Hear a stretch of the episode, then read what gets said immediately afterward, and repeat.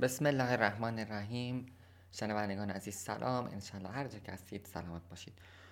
دوستان عزیز امروز یعنی در این گفتار می‌خوایم درباره مسئله صحابی رسول الله علیه السلام صحبت بکنیم در اعتقادات مختلف مذاهب. خب بعضی از مذهب ها مثلا اهل سنت اعتقاد به عدل همه صحابه دارن و شیعه اعتقاد داره که خب یک تعدادی از صحابه منافق بودن و لعن و نفرین می‌کنه و ناسزا به اونها بعضی البته از این گروه و می‌دانیم که همه هم در این شرایط قرار ندارن. اما می‌خوایم ببینیم در میزان قرآن و در آیات قرآن چگونه میشه استنتاج کرد.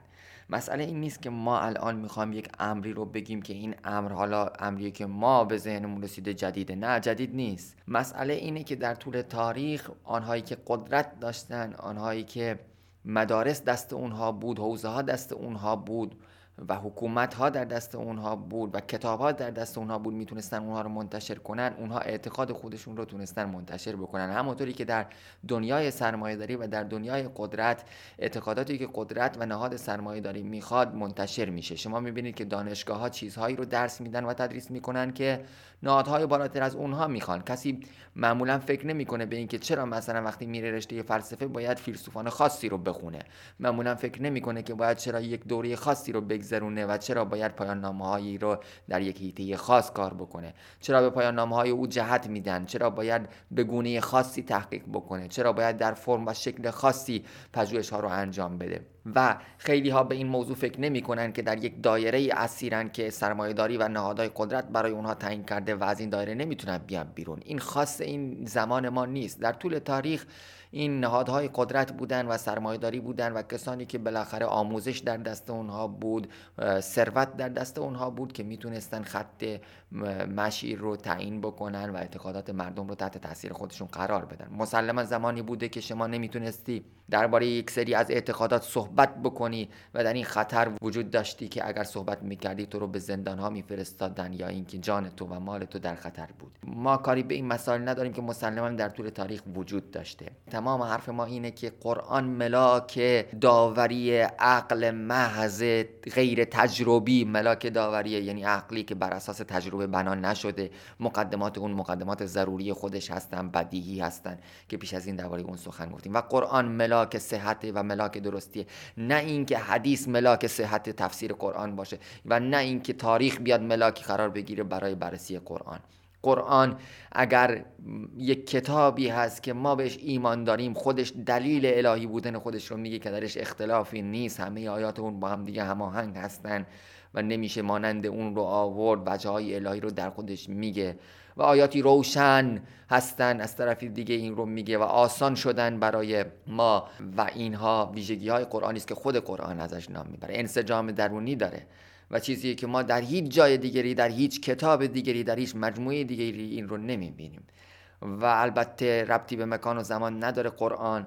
و در هر زمان و در هر مکانی احکام اون صدق می‌کنه و این تفاوتش با ما بقیه چیز هست. این البته به معنای رد حدیث نیست چرا که حدیث صحیح برای ما محترمه اگر صحت اون اثبات بشه و اصلا علم حدیث بسیار علمی شریفتر از علوم دیگری هست اما اینکه بخوایم ما قرآن رو از دریچه حدیث ببینیم. این یعنی اینکه بخوایم قرآن رو داوری بکنیم با حدیث. بگیم که این تفسیر درسته چون توی فلان حدیث اومده این نادرسته این حرف به خاطر اینکه قرآنه و ظاهر قرآنه که ملاک برای ما هست. آیات محکم قرآن. آیات متشابه بله اون آیات متشابه رو ما می‌تونیم به انواع گوناگونی تفسیرهای عمیقی رو از اون داشته باشیم. البته تفسیر متقیان و اولیا رو در کنار تفسیر خودمون که بر مبنای تقوا هست می‌تونیم بذاریم و درباره اونها فکر کنیم. کاری به این مسئله نداریم فعلا. مسئله ما اینه که صحابه چیزیه که در, در برابر اون صحبت ها میشه درگیری ها میشه. لازم هم نیست به اون پرداخته بشه شاید به اون اندازه. چرا که قرآن اسم کسی رو نمیاره. ببینید وقتی اسم رو نمیاره گروه رو مشخص می‌کنه و گروه رو که مشخص می‌کنه ما باید احتیاط کنیم. دست کمش احتیاطه. ببینید آیه قرآنی که میگه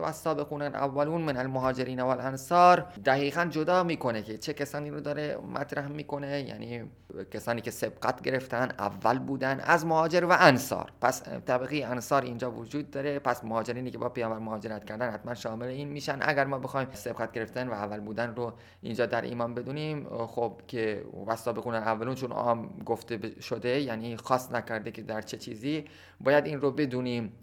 و عقلانی هم این هست که اینها رو در نظر بگیریم. کسانی که با پیامبر هجرت کردن مهاجر بودن و کسانی که اولین انصار بودن و الذین تبعهم به احسان و کسانی که از اینها تبعیت کردن به نیکی و تبعیت کردن در نیکی از اینها و نه در هر چیز دیگری. پس ممکنه که تبعیت در غیر نیکی هم باشه و این هم مسئله دیگری است. خداوند از اونها راضی شد.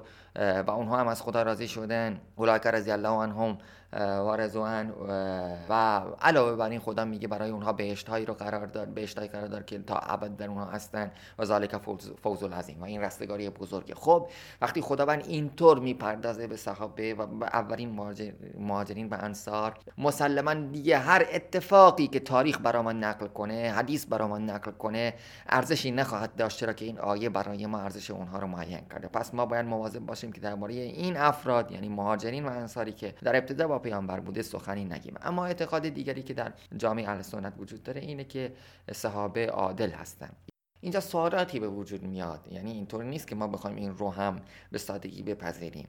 سوال اینه که پس وقتی خداوند در قرآن میگه این رو که و ما محمد الا رسول قد خلت من قبل رسول محمد جز پیامبری نیست که پیش از اونم پیامبرایی بودن. افای مات او قتله اگر بمیره یا اینکه کشته بشه انقلبتم علی اعقابکم آیا شما برمیگردید به گذشتهتون و گذشتگانتون؟ و من ینقلب علی عقبیه و کسی که گذشتش برگرده فلن یزر الله شیئا به خداوند هیچ ضرری نمیرسانه و سیجزی الله شاکرین و خداوند شکرگزاران رو پاداش خب یعنی امکان میده خداوند که بعد از پیامبرش کسانی باشن که برگردن به گذشته خودشون و به عقبه خودشون و این امکان رو ما در این آیه می‌بینیم. پس احتمال داره که برگردن اون افراد به گذشته خودش. و این این هم هست. یعنی کسانی بودن که مرتد شدن. اما خب ممکنه پاسخ داده بشه که صحابه یعنی کسی که با ایمان بمیره نه اون کسی که مرتده. خب مشکلی نیست. سوال اینجا به وجود میاد. چطور ممکنه که کسی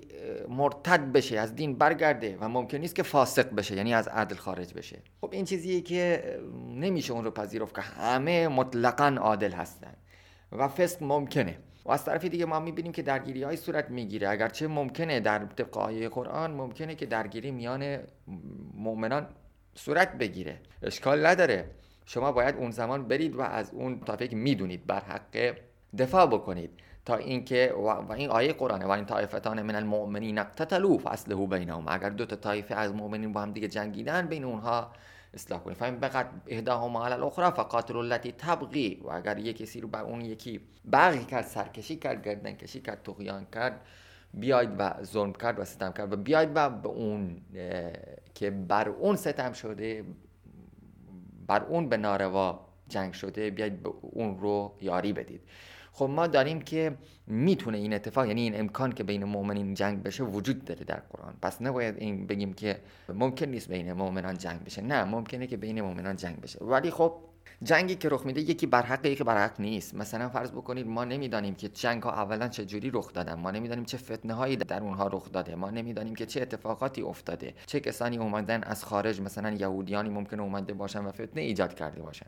یا کسانی دیگه این منافقانی اومده باشن و فتنه ایجاد کرده باشن برای که جنگ بین مسلمان ها رخ بده. ما نمی‌بینیم که هیچگاه حتی خوارج حتی خوارج که اونقدر جدا میشن از این فرقه ها توسط بقیه کافر و مشرک دانسته بشن. یعنی کسی به اونها نمیگه اینا کافرن یا اینا مشرکن. یا کسی به اونا نمیگه اینا منافقن. یا کسی نمیگه که اینا مرتدن. پس وقتی که ما می‌بینیم که در اون شرایط حتی خوارجی که این اتفاق میفته کسی بهشون این حرفو نمی‌زنه ما باید احتیاط کنیم و به کسی کافر و مشرک و منافق نگیم و در فاسق بگیم به اون کسایی که حالا فسق کردن از عدل خارج شدن فاسق شدن جنگیدن. مثلا با حضرت علی که بر حق بود جنگ کردن با امام علی که بر حق بود جنگ کردن اینا فاسق هستن. مگر اینکه توبه کنن و سلاح پیشه کنن و از فسق بیرون بیان. خب اینطوری می‌تونیم بگیم ولی نمی‌تونیم بگیم که اونها کافر مرتد یا منافق هستن.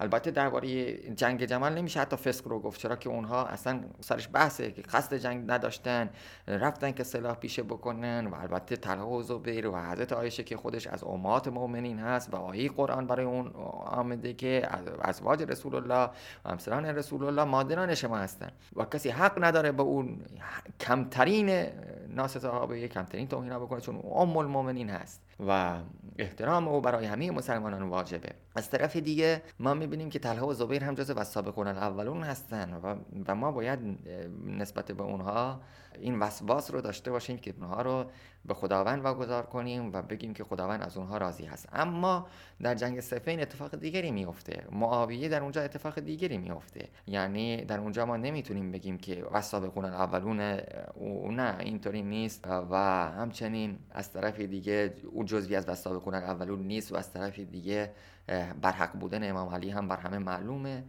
و همچنین ما در حدیث صحیح داریم که پیامبر میگه وای بر عمار به عمار میگه وای و تو رو یک گروه با سرکشی تغیانگری گردنکشی خواهند کشت. و خب ممکنه که مخالفان اینطوری استدلال بکنن که نه اینجا در واقع اون از عدل خارج نشده دوتا مؤمنن از ایمان خارج نشدن. بله از ایمان خارج نشدن. هر دو مؤمن هستن. کسی نمی‌تونه بگه از ایمان یا از اسلام خارج حضرت علی یعنی امام علی خودش هیچ وقت اونها رو از ایمان خارج نکرد. حتی ما داریم که در خطبه منصوبه به او او رو مسلمان می‌دونه همه رو و میگه ناسزا نگید به تو. آیفش میگه که به قومش میگه که ناسزا نگید به طرف مقابل. اما در واقع جنگ روبروی او و سرکشی خواندن و باقی خواندن پیامبر اون رو آیا این اون رو از عدل خارج نمی‌کنه؟ این پرسش بزرگیه. پس اون رو از عدل می‌تونه خارج بکنه. چجوریه که شما در حدیث وقتی که دارید حدیث رو نقل می‌کنید در واقع کسی که در میگید غذا می‌خوره در کوچه یا کسی که در واقع یک کمترین حرکتی رو انجام میده اون رو در واقع ممکنه بگن که ما ازش حدیث نقل نمی کنیم چون این کمترین نقصی رو درش دیدن و درباره کسی که با اون کسی که امام بر حقه و عادله می جنگه و خونها ریخته میشه و سرکشی می‌کنه اون رو عادل می‌دونن. و این یک مسئله هست و مسئله دیگه بله خیلی از صحابی که ما نمی‌شناسیم و ممکنه اونها عادل نباشن. یعنی اونها افرادی باشن که فسق پیشه بکنن در لحظاتی که بالاخره اون حدیث رو نقل می‌کنن. ممکنه از عدل خارج شده باشن ما نمیگیم ولی مؤمن باشن یعنی مسلمان باشن. چون فسق و از عدل خارج شدن به معنی این نیست که از ایمان خارج بشن. مؤمن هستن مسلمان هستن ولی در این حال فاسق هستن. این از این مسئله که ممکن این اتفاق بیفته و از طرف دیگه ما باید باید احترام اون کسانی که خداوند از اونها راضی شده و قرآنی رو تایید کرده بدانیم صحابه رسول الله یاران رسول الله در سختترین شرایط با او بودن کافی دعای چهارم صحیفه سجادی رو انسان بخونه یعنی یک شیعه بخونه تا متوجه بشه که امام سجاد چگونه همه صحابه رو به همه حساب ارزش می‌ذاره به مهاجرین و انصار چگونه ارزش می‌ذاره و چگونه اونها رو دعا می‌کنه و صلوات میفرسته بر اونها. و کافیه که اونها نگاه امام علی رو نسبت به صحابه بدونن و مسائل دیگه. و همچنین اهل سنت بدونن که در خود متون خودشون این سرکشی و طغیان آمده و اقلانیش این هست که ما میان ماجرای این دو مذهب رو برگزینیم و درباره صحابه اعتقادی میانی رو داشته باشیم. این اقلانی قضیه هست. باز بر این اتکا کردیم که قرآن این حرف رو داره به ما می‌زنه. یعنی قرآن میگه که ممکنه بعد از پیامبر کسانی برگردن به پیشینان خودشون. این امکان وجود داره و وقتی که امکان ارتداد وجود داره امکان برگشت وجود داره امکان فسق هم وجود داره. چون که صد آیت 90 هم پیش ماست. و از طرف دیگه قرآن هم و سابقون الاولون رو جدا می‌کنه. کسانی که سبقت گرفتن از اولان بودن خداوند از اونها راضیه و هیچ کسی حق نداره به اونها کمترین نگاهی کنه. اون هم بر اساس احادیث زنی و گمانی و تاریخی که بر اساس گمان و زن است. گمان و زن هست در برابر قرآن که یک امر یقینی است. خب این عاقلانه نیست که انسان بخواد یک امر زنی و گمانی رو برداره و به وسیله اون آیات قرآن رو توجیه بکنه که یقینی ظاهر قرآن رو باید صد درصد پذیرفت و خارج از زمان و مکان هست. انشالله که این گفتار سودمند واقع شده باشه. و السلام علیکم و رحمت الله و برکاته.